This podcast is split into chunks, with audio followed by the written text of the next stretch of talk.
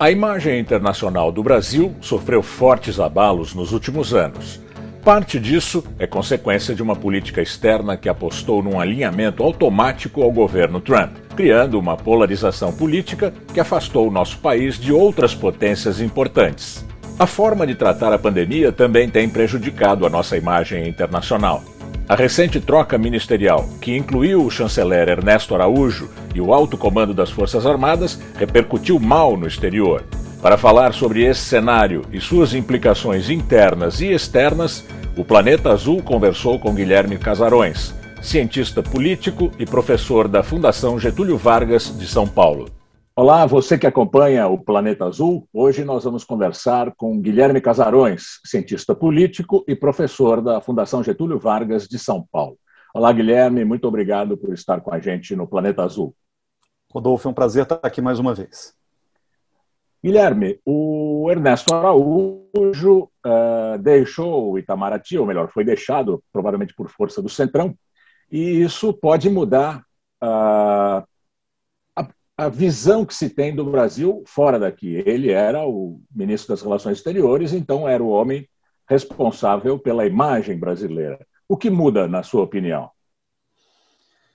Olha, Rodolfo, é difícil atribuir ao Ernesto responsabilidade única pela terrível imagem que o Brasil vem consolidando diante de interlocutores internacionais. Eu diria que existem dois grandes responsáveis pela derrocada pontual da imagem do Brasil no mundo, com relação tanto à sua diplomacia quanto à sua política ambiental, que eram Ernesto Araújo de um lado, Ricardo Salles, que continua ministro, do outro. Mas eu acho que grande parte dos interlocutores lá fora já entenderam que o grande problema que o Brasil vive hoje se deve ao presidente da República, Jair Bolsonaro, e que é ele quem conduz grande parte dessas políticas que foram representadas por esses ministros, mas que foram originadas na cabeça, no grupo, no núcleo mais duro do governo Bolsonaro. Claro que também tem aí a condução da pandemia, né? O Pazuelo também foi, em parte, responsável por essa imagem negativa que o Brasil teve lá fora, mas eu diria que muda muito pouco enquanto o Bolsonaro for presidente da República, né? O Ernesto, a queda do Ernesto, mais especificamente, ela sinaliza algumas coisas, mas ela não é capaz de fazer uma grande reviravolta na maneira como o mundo está nos enxergando. E o que ela sinaliza, né? Em primeiro lugar, ela sinaliza, como você mesmo destacou, uma derrota do presidente Bolsonaro na sua queda de braço com o Centrão. A gente viu um desgaste crescente do Ernesto Araújo como figura política nas últimas semanas. Esse desgaste se deveu, sobretudo, duas questões. A primeira delas, a relação do Ernesto Araújo com a China, e essa relação ela já vinha azedando há muito tempo. O Ernesto saiu em defesa do deputado federal Eduardo Bolsonaro quando ele arrumou uma briga com o embaixador da China no Brasil. O Ernesto escreveu textos e fez discursos muito críticos à China, que é o nosso principal parceiro comercial. E a China ela tem uma importância estratégica para o Brasil no setor do agronegócio, por exemplo, que torna um pedaço do governo Bolsonaro muito sensível e vulnerável a qualquer tipo de tremor no relacionamento bilateral com os chineses. Então, eu diria que as pressões com relação a isso, elas vinham não só de fora do governo, ou seja, do parlamento, da sociedade civil, mas elas também vinham, em parte, de dentro do governo. Tereza Cristina, quantos incêndios ela não teve que apagar ao longo desses 2 anos de gestão da política externa em função de atritos, não só com a China, como com a Argentina, alguns países árabes, enfim. Então, eu acho que o Ernesto acaba sendo muito pressionado em função dessa relação negativa que ele mesmo deixou construir-se com a China, em parte pelos outros, em parte por ele próprio. Agora, tem uma outra questão mais imediata, mais urgente, que eu acho que foi a gota d'água para o parlamento começar a botar muita pressão sobre o Ernesto, que tem a ver com a compra de vacinas e a condução internacional do enfrentamento à pandemia aqui no Brasil. A gente sabe que existe aí um componente muito forte de política externa em todas as políticas de enfrentamento que o Brasil vem fazendo, da aquisição de equipamentos de proteção individual à compra de vacinas, e o Ernesto ele se atrapalhou muito, né? A incompetência que já era conhecida, ela se tornou escancarada nesse contexto da pandemia, tornando o Ernesto Araújo um grande obstáculo para a política de imunização que o governo brasileiro estava aparentemente tentando fazer. Então é curioso porque ao mesmo tempo em que o governo Bolsonaro mudou a narrativa e começou a dizer que nunca teve um presidente tão preocupado com vacinação quanto o próprio Jair Bolsonaro. Ele disse isso num pronunciamento em rede nacional. Mas é meio paradoxal que ao mesmo tempo o Ernesto Araújo estava, pelo que a imprensa reportou, sabotando ativamente a entrada do Brasil naquele consórcio COVAX Facility, que seria responsável pela concessão, se não me engano, de 40 milhões de doses para o Brasil. Ou seja, o Ernesto ele passou a ser visto como um dos inimigos da vacinação, e isso acho que no limite acabou lhe custando o cargo. Agora, de novo, independentemente do novo nome, né, do embaixador Carlos França, que já substituiu o Ernesto, esse legado desse atrito nacional e internacional que o Bolsonaro construiu graças ao Ernesto, ele ainda vai gerar desdobramentos importantes. Então não acho que o Brasil vai passar a ser visto de maneira positiva pelo mundo, e eu não acho que a relação do Bolsonaro com o Centrão vá imediatamente melhorar em função disso, até mesmo porque parece que houve ali uma jogada de timing, né? O Ernesto ele não foi demitido, o Bolsonaro, acho que não quis entregar a cabeça do Ernesto numa bandeja para o Centrão, então ele esperou a poeira baixar e o Ernesto acabou se demitindo do cargo, inclusive depois de um tweet, né, depois de uma postagem na rede social muito grosseira, acusando a Kátia Abreu de ter sugerido que ele deveria aceitar o 5G da China, e a narrativa, portanto, se tornou a narrativa de que são interesses chineses que fizeram que o Ernesto caísse. E ele acabou se martirizando, né? Não duvido, inclusive, que mesmo com uma carreira diplomática obstruída agora, já que o Senado provavelmente não vai deixá-lo, né, ir para nenhum posto de grande expressão no mundo, mas ele provavelmente pode tentar no que vem disputar um cargo eletivo, porque ele já criou esse afeto junto à base bolsonarista, para quem ele virou uma espécie de mártir, uma espécie de, né, profeta do mito Bolsonaro. Então essa narrativa é importante para a gente entender o que pode acontecer com o Ernesto aqui para frente também. A demissão do ministro Ernesto Araújo, ela veio junto com uma reforma, vamos chamar, não foi uma reforma ministerial, ele mudou o Bolsonaro, atendeu a essas pressões do Centrão, mas, ao mesmo tempo, me parece que ele cobrou uma fatura das Forças Armadas, quando queria, de qualquer jeito, a cabeça do Pujol. Azevedo, o ministro da Defesa, teria defendido Pujol, que é o comandante do Exército. O Bolsonaro aproveitou esse momento para... Você acha que ele se fortalece depois dessas mudanças? Olha, Rodolfo, tudo depende de como a gente entenda a ideia de se fortalecer, né? Eu acho que politicamente ele não se fortalece, mas ele vai fortalecer o seu controle sobre o governo.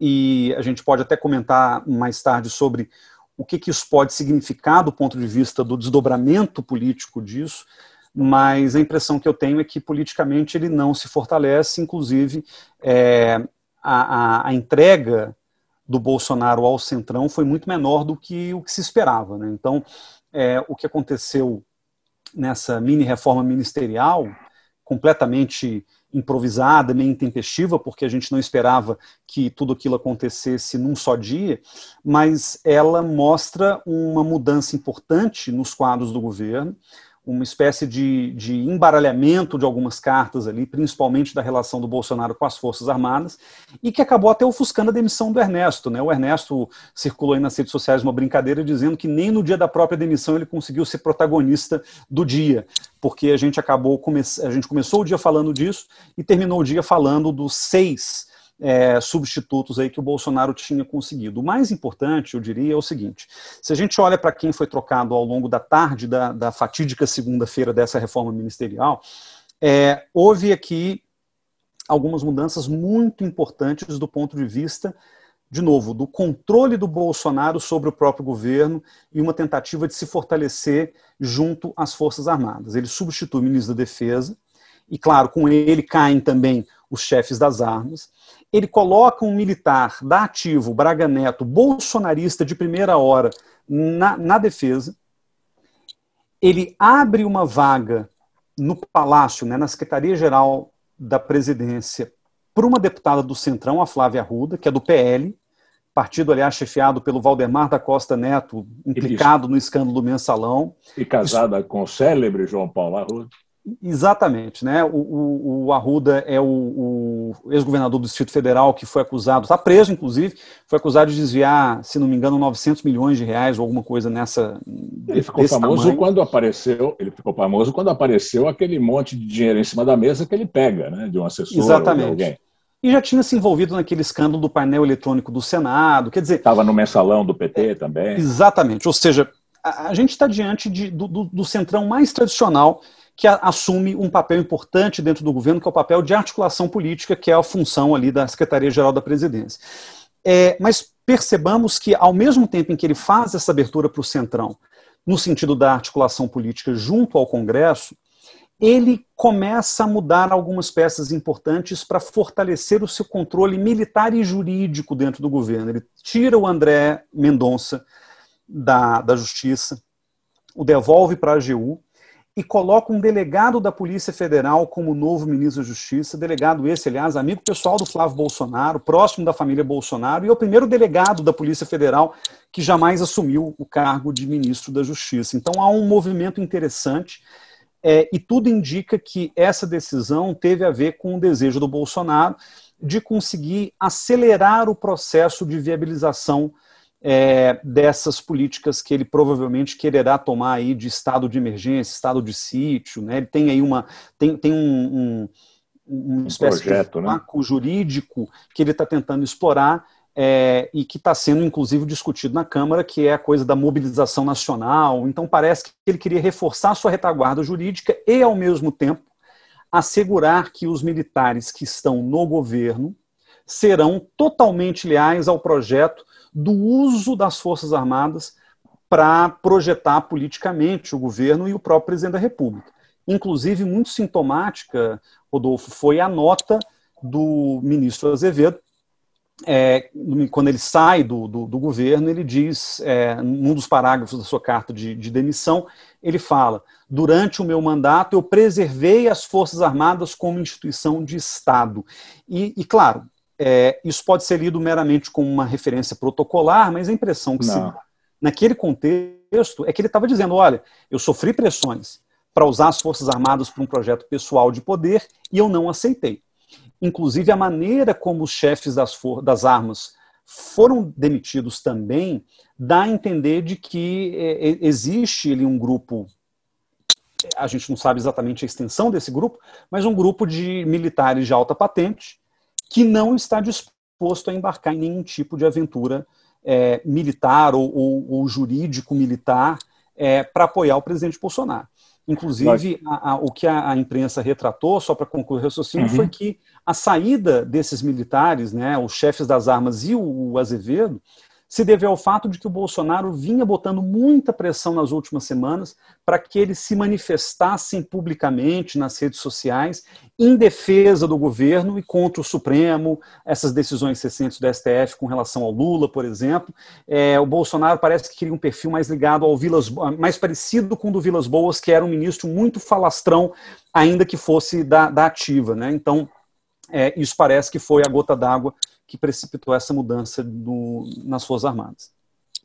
Agora, interessante pensar que a formação do Exército Brasileiro, a doutrina do Exército Brasileiro, contempla a figura do inimigo interno. Isso é uma coisa inacreditável. O inimigo interno do Exército é o povo, são os cidadãos. Então, qual é essa doutrina do inimigo interno? Deve ganhar se houver manifestações de rua, se houver agitação, se houver conturbação social? Você acha que nós corremos o risco de ver o Exército nas ruas? O Exército ele tem um foco muito grande na questão da ordem, né? Então, tornam-se inimigos internos todos aqueles que promovam a desordem, a balbúrdia, a baderna, o vandalismo, coisas do tipo. Historicamente, esse inimigo interno foi associado muito, Rodolfo, ao comunismo internacional e os seus braços no Brasil. A gente sabe que, em parte, essa narrativa ela é concreta. Houve células do Partido Comunista, inclusive movimentos armados ligados ao Partido Comunista, que atuaram no Brasil desde os anos 20 até os anos 70, só que ao mesmo tempo existe uma certa conspiração, uma coisa meio fantasmagórica também nessa noção de inimigo interno, porque como qualquer significante vazio, você pode construí-lo e preenchê-lo com qualquer coisa. O que as Forças Armadas, inclusive, tenderam nos últimos anos a considerar como inimigo interno foram menos movimentos ideológicos, mas mais coisas que vêm sendo enquadradas, por exemplo, como terrorismo doméstico ou crimes que estão lá na Lei de Segurança Nacional, em geral ligados à sociedade civil, ao direito de expressão ou de manifestação. Então, por exemplo, desde o governo Temer a gente já vinha acompanhando esse movimento que culminou lá nas Olimpíadas de 2016, a aprovação da lei antiterrorismo do Brasil, e que colocava muito claramente essa brecha legal de tratar certos movimentos sociais como grupos terroristas internos, o MST, MTST, movimentos ligados à esquerda. E agora me parece muito sintomática, Rodolfo, essa tentativa do governo de enquadrar uma série de vozes dissidentes, inclusive aquela do youtuber Felipe Neto, do advogado Marcelo Ferreira e tal, como criminosos frente à Lei de Segurança Nacional, que é um resquício... O uso da LSN, da Lei de Segurança Nacional. Exatamente. E que é um entulho autoritário, um resquício da época da ditadura. Ou seja, me parece que o Exército, ou pelo menos parte do Exército, vem comprando a ideia de que a única forma de manter a ordem e a paz social é você suprimindo essas vozes discordantes que, às vezes, simplesmente manifestam a sua opinião, mas nem se mobilizam, nem fazem aglomerações, nem nada, né? Aliás, quem faz aglomeração na pandemia é justamente o presidente da República. Então, há uma certa contradição aí da maneira como o Exército vem comprando essa ideia. Mas você tem toda a razão. Inimigo interno é a grande tese que sustenta essa atuação das Forças Armadas, principalmente de alguns setores mais alinhados ao bolsonarismo agora, que se alinham justamente porque entendem como inimigo interno justamente os opositores ao governo Bolsonaro. E o mais interessante é que nesses tempos globalizados, se bem que na Guerra Fria também era assim, talvez com uma outra característica, esse inimigo interno, ele sempre tem conexões com alguns inimigos externos. Então, o Foro de São Paulo, o Partido Comunista Chinês, os globalistas financiados pelo George Soros, todos eles acabam, de alguma forma, entrando nessa complexa equação de um inimigo que ele não é só interno, ele tem uma série de ramificações para fora também, aumentando a sensação de ameaça, inclusive. O Soros é, sabidamente, um comunista perigosíssimo. Mas você, deixando a brincadeira de lado, uma coisa que está me chamando muito a atenção é o silêncio do general Heleno. Não se fala no general Heleno nos últimos dias. O general Heleno passou despercebido nessa crise toda.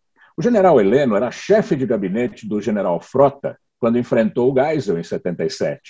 O general Heleno vem do setor da militar mais retrógrado, mais duro, mais atrasado. O setor que queria a continuação da ditadura, lá em 77, quando o Geisel promoveu a abertura. E esse general está completamente camuflado, não se toca no nome dele, não se mexe nele, passou como se nada houvesse com o general Heleno.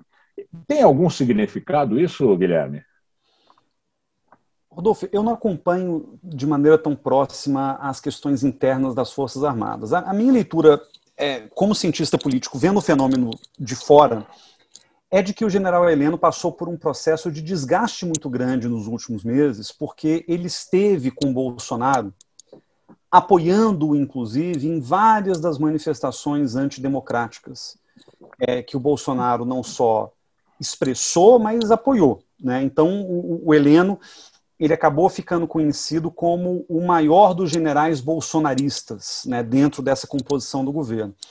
E eu acho que isso gerou um desgaste, porque ele, inclusive, enfrentou o Supremo, ele foi até mal educado, deselegante com relação ao Congresso, numa daquelas conversas que ele teve, que ele até mandou para o espaço, né, o Centrão. Então, ele acabou criando uma série de desgastes políticos ao longo desses 2 anos de governo, mas, sobretudo, nesse último ano, que acabaram colocando o Heleno numa mira das instituições e da sociedade civil, dos críticos ao bolsonarismo. Então, eu tenho a impressão de que essa submersão, se é que ela aconteceu de maneira deliberada, ela serve para preservar o general Heleno de um desgaste que claramente agora vai acometer o governo inteiro e, sobretudo, a ala militar do governo que se empodera depois dessas mexidas ministeriais. O que não o torna menos importante, mas talvez a preservação sirva justamente para poder fortalecer esse núcleo e não deixar que ele seja tão atingido. E a gente não pode se esquecer de que segue havendo, dentro do governo, uma relação incômoda entre a ala militar e a ala olavista, né? Essa turma... Eu não gosto de chamar de ala ideológica porque a gente, às vezes, presume que as outras alas não são ideológicas, né? Todo mundo tem a sua ideologia. É porque a ala olavista, ela atua praticamente só a partir da sua própria ideologia, né? Então ela tem uma visão de mundo muito específica, ela age fins e meios ligados àquela maneira de ver o mundo, né? Então, o Ernesto Araújo era assim, o Felipe Martins, assessor internacional, aquele do sinal supremacista lá, ele é assim, o Eduardo Bolsonaro tem esse lado também. Então, sempre houve um desconforto entre olavistas e militares dentro do governo. Parece que o olavismo, até com a demissão do Ernesto, se enfraquece, mas a minha interpretação é um pouco diferente. Eu tenho a impressão de que o olavismo ele pode até se enfraquecer sob a luz, mas nas sombras do governo ele continua operando muito fortemente, inclusive botando pressão para tirar do governo os militares que não compactuem com esse projeto de poder que também é ideológico, representado pelo Bolsonaro e pelo olavismo. Então, por exemplo, da demissão do Santos Cruz, lá atrás, a demissão do porta-voz, esqueci o nome dele agora, a demissão de algumas figuras militares dentro do governo, terminando agora no Fernando Azevedo, isso mostra que os militares que têm um pouco mais de autonomia, de independência, ou uma certa maturidade política que levam esses militares a discordar do presidente Bolsonaro, eles estão sendo completamente rifados do governo. Então, mostra que a ala olavista e a ala militar, na verdade, vem se fundindo numa coisa só que forma o núcleo hoje do governo Bolsonaro. Voltando à questão, um pouco à questão externa do Brasil com a China, a concorrência ou a licitação das redes 5G são o grande negócio que existe no Brasil hoje. Há resistência de figuras do governo ao 5G da Huawei, da 5G chinês. Você acha que essa questão o governo brasileiro vai endurecer com a Huawei? Porque até os fornecedores, os outros fornecedores brasileiros, nessa licitação, outros fornecedores de outros países, já disseram que é mais barato fazer com a Huawei, porque a parte dos componentes desses outros fornecedores são Huawei. A adaptação de todo o sistema seria menor. Ainda assim, você acha que o governo vai resistir a presença chinesa nas telecomunicações? Olha, a impressão que eu tenho é que, pouco a pouco, Rodolfo, essa resistência à China está sendo minada no campo das telecomunicações. E o Ernesto Araújo era um dos obstáculos com relação à China pela sua notória posição anti-China, que ele já tinha manifestado de maneira pública, inclusive. O que ocorre, na realidade, é que... eu acho que há uma certa ingenuidade por parte do governo que tratou por muito tempo os Estados Unidos como se fossem o bastião da bondade e da virtude e a China como se fosse o regime mais temível do mundo. Eu acho que nem tanto ao mar, nem tanto à terra. Quer dizer, a China é uma ditadura conhecida por abuso de direitos humanos, inclusive com relação aos uigures, né, no noroeste do país. É um país único, fechado, de partido único, mas é um país com quem o Brasil sempre não tem uma relação positiva. Achar que a China tem algum interesse, vamos dizer, malévolo, demoníaco por trás do 5G, que a China vai empreender uma grande estrutura de espionagem contra o Brasil, que vai prejudicar os interesses brasileiros, eu acho que qualquer desconfiança é saudável, mas essa narrativa de uma China absolutamente má, ela não é compatível com a narrativa que geralmente anda lado a lado com essa, de que coisas feitas por empresas americanas são necessariamente positivas. Quer dizer, a estrutura de espionagem ela pode ser feita tanto por uma empresa privada quanto por uma empresa estatal. A diferença é que você tem um intermediário a mais de uma empresa privada, mas no limite eles podem vender e fornecer dados para o governo americano da mesma forma. Então, eu acho que o Brasil tem que se esforçar numa relação com qualquer fornecedor de tecnologia 5G que tenha limites, que seja bem regulamentado. O Brasil tem condição tecnológica de impor certas limitações a esse acesso a dados, etc., independentemente de ser tecnologia norte-americana ou chinesa, mas tratar isso como a principal preocupação de política externa do Brasil, com mais de 320 mil mortos, com o contexto de pandemia ainda continuando, com o problema das vacinas, etc., eu acho que o Brasil tem prioridades muito maiores, inclusive comerciais, para encaminhar nesse momento. O Brasil percebendo que o 5G se torna um obstáculo nas relações com a China para outras coisas, não faz o menor sentido a gente continuar insistindo em boicotar a China na questão tecnológica. Se os próprios fornecedores outros estão dizendo que o sistema chinês ele tem um bom custo-benefício, pelo menos levá-lo em consideração para as análises que têm que ser feitas de maneira técnica pelo Ministério das Comunicações, eu acho que isso é o mais natural.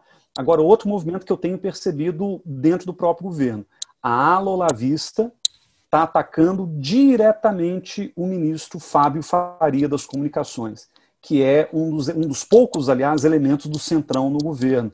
Então é interessante perceber como é que ele também está tendo dificuldade, porque ele me parece simpático até a China e a tecnologia 5G da Huawei, mas ao mesmo tempo ele tem uma dificuldade porque ele está sob fogo amigo dentro do próprio governo, porque existe esse sentimento fortemente anti-China, estimulado inclusive pelo Eduardo Bolsonaro.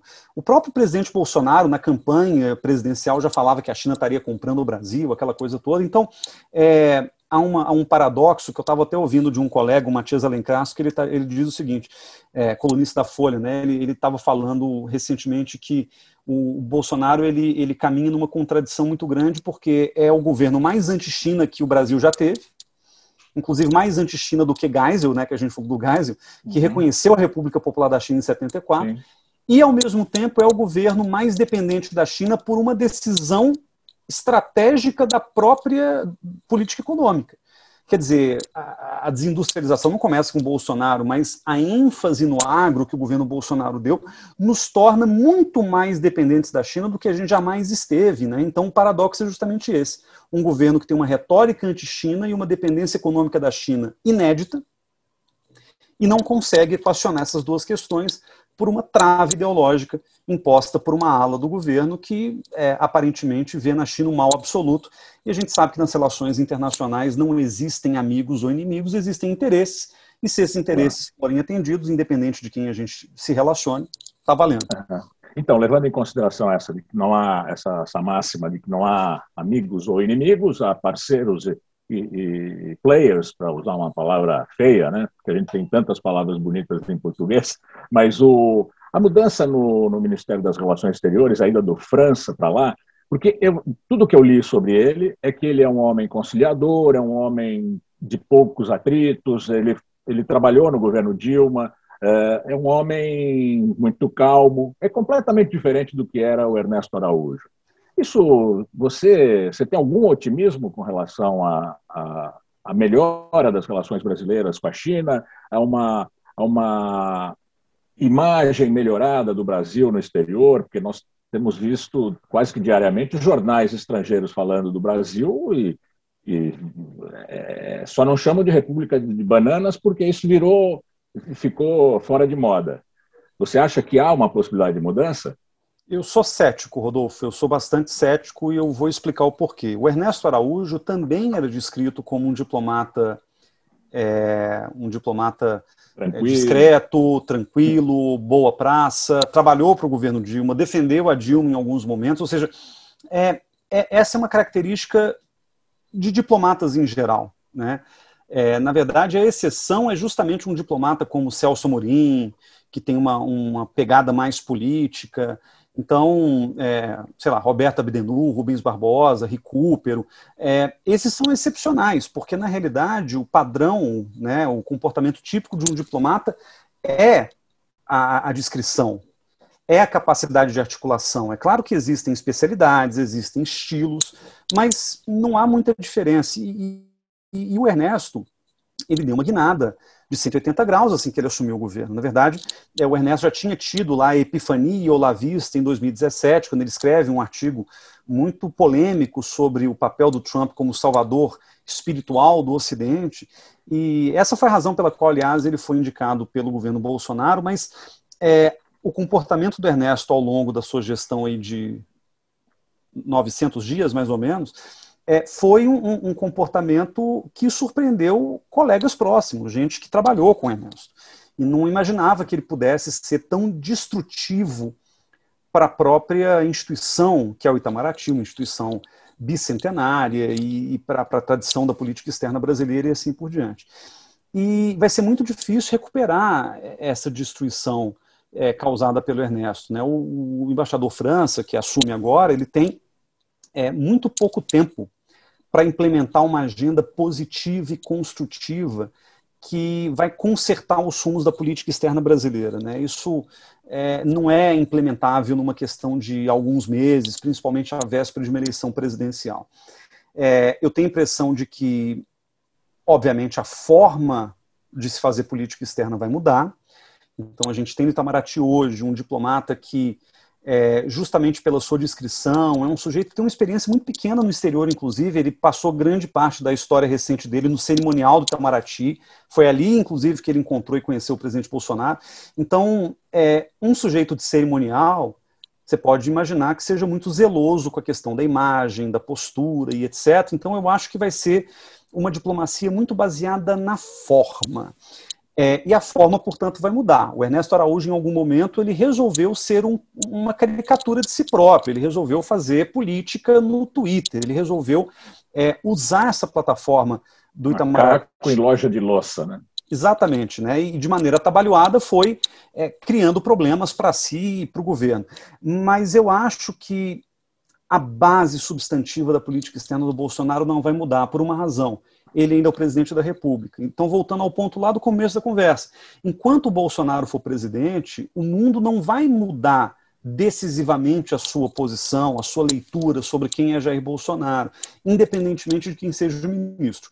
A gente pode ter um ministro mais moderado, mais conciliador, um especialista em botar panos quentes ou moldar a narrativa de maneira mais coerente para o público externo, mas dificilmente o Brasil vai proporcionar grandes guinadas na política externa nesse pouco tempo que resta ao embaixador França, Carlos França. E a impressão que eu tenho é que o desafio dele vai ser conseguir traduzir numa linguagem diplomática aceitável as posições sabidamente polêmicas e problemáticas do governo Bolsonaro com relação à política externa. Isso pode ser um sinal de moderação do governo? Pode. Mas tudo indica que, na verdade, vai ser o chanceler aquele que vai ter que se moderar ou, na verdade, se adaptar à linguagem do bolsonarismo e não o contrário. Pode ser, inclusive, uma relação difícil. Mas eu tenho a impressão de que o Carlos França é um bom articulador de posições. A gente conhece muito pouco dele. Acho que esse é um traço também do Bolsonaro, né? Ele pega pessoas desconhecidas para o ministério justamente porque ele não quer que ninguém brilhe mais do que ele. Mas no caso do Itamaraty, eu acho que a gente vai ter um mais do mesmo, talvez embalado num papel mais bonito, com um laço mais bem feito. O celofane é mais chique. Exatamente, mas sem grandes mudanças substantivas, infelizmente. E as relações com os Estados Unidos, que eram, para o Bolsonaro, o mel na sopa quando era o presidente Trump, mas o Trump perdeu a eleição. E o Biden já deu pelo menos um puxão de orelha. Depois, agora, recentemente, convidou o presidente Bolsonaro para a cúpula que haverá em Tóquio, que é um sinal de é um afago para o presidente Bolsonaro. Você acha que as relações com os Estados Unidos correm risco sob Bolsonaro? Olha, o presidente Biden parece que está tratando o Bolsonaro com uma certa cautela nesse momento. Houve um desgaste muito grande no processo eleitoral norte-americano, porque o presidente Bolsonaro foi talvez o único líder ocidental a fazer campanha aberta para o presidente Trump. Inclusive comprou a narrativa e veiculou a narrativa da fraude eleitoral em massa. Então, não houve quis cumprimentar o Biden quando ele venceu. Exatamente. Né? Demorou muito para cumprimentar. Nem ele, nem Ernesto. Né? Inclusive, o Ernesto, quando houve a invasão do Capitólio, Ernesto chegou a dizer que acreditava numa teoria conspiratória de que a esquerda teria se infiltrado para invadir o Capitólio contra os interesses do Trump. Quer dizer, eu acho que houve um desgaste meio irreversível na relação entre Biden e Bolsonaro, não Brasil e Estados Unidos, porque essa relação independe de quem está ali, mas essa relação que demanda uma sintonia mais fina entre dois líderes de Estado, ela se comprometeu de maneira irreversível, mas o Biden é um sujeito cauteloso. E por que ele está sendo cauteloso? Porque não é interessante, dentro das pautas prioritárias do governo norte-americano, antagonizar o Brasil de cara. Né? Inclusive porque há muitas pautas americanas que dependem do Brasil para funcionarem bem. A questão ambiental, a questão da democracia em nível global. O Biden tem aí uma preocupação com direitos humanos, que o Trump não tinha, por exemplo. Então, é importante ter o Brasil do lado dos Estados Unidos nesse momento. Então, ele está tratando o Bolsonaro com uma certa cautela, na expectativa de que, se o Bolsonaro moderar o seu discurso nesse momento, ele até conseguirá abrir um caminho de relação positiva com os Estados Unidos. Qual o problema? O problema é que o Biden tem uma janela muito estreita para garantir que isso aconteça. Porque se o Bolsonaro engrossar o tom aqui dentro, com essas mudanças ministeriais, por exemplo, né, fala-se de possibilidade de golpe ou de suspensão de direitos, etc. Se isso de fato acontece, não há outra possibilidade senão um confronto mais intenso entre Brasil e Estados Unidos. Confronto não quero dizer guerra, nada disso, mas eu quero dizer que haverá um estranhamento diplomático cada vez maior, tornando as agendas bilaterais incompatíveis. E, de novo, isso é uma coisa que eu já falo há algum tempo, e repito, o Biden governa uma sociedade altamente dividida, fruto do processo de polarização política e resultado também das eleições muito complicadas de 2020. E não há maneira mais estratégica para um presidente americano do que criar um inimigo comum. A gente falou de inimigo interno, mas no caso vamos pensar, Estados Unidos é criar um inimigo externo para poder unir a sociedade. E esse inimigo externo já foi a União Soviética, já foi Hitler, já foi o Bin Laden, já foi o Saddam Hussein, já foi o Vietnã, e pode ser o Brasil. E eu acho que o Brasil é um alvo muito fácil. Se o Brasil quiser se oferecer para ser o saco de pancada do governo americano, não é difícil construir essa condição. Então o Bolsonaro tem que ser muito cuidadoso, porque até para a própria governabilidade, ter o apoio dos Estados Unidos e ter uma boa relação com o resto do mundo é fundamental, e o Bolsonaro não me parece disposto a fazer concessões nesse campo. Né? Então a gente tem que esperar para ver o que acontece. Mas outro dia, por exemplo, nas redes sociais, uma política do Partido Democrata chegou a fazer uma postagem sugerindo que o Brasil se tornou uma espécie de bomba relógio sanitário, e que a única forma de os Estados Unidos resolverem um problema do Brasil era uma intervenção americana, na verdade uma intervenção internacional, patrocinada pelos Estados Unidos, e deu muito errado, a postagem foi muito criticada, etc., mas para a gente perceber que entre republicanos e democratas, primeiro, não há santos, e segundo, os Estados Unidos sempre serão Estados Unidos, né? Eles sempre olharão para o mundo sob a perspectiva da maior potência do planeta, ou seja, eles nunca descartam a possibilidade de intervir, de se meter no problema dos outros, etc. Eu acho que isso pode ser realmente um problema que pode até fortalecer a narrativa do Bolsonaro de vitimização, de inimigo, etc. E eu acho que não é nada disso que a gente quer nesse momento. Tá bem, muito obrigado, Guilherme, pela entrevista. Foi um grande prazer tê-lo aqui no Planeta Azul. Rodolfo, obrigado. Espero vê-lo numa próxima. Nós conversamos aqui no Planeta Azul com Guilherme Casarões, que é cientista político e professor da Fundação Getúlio Vargas de São Paulo. Obrigado, Guilherme. Tchau, tchau. Até mais.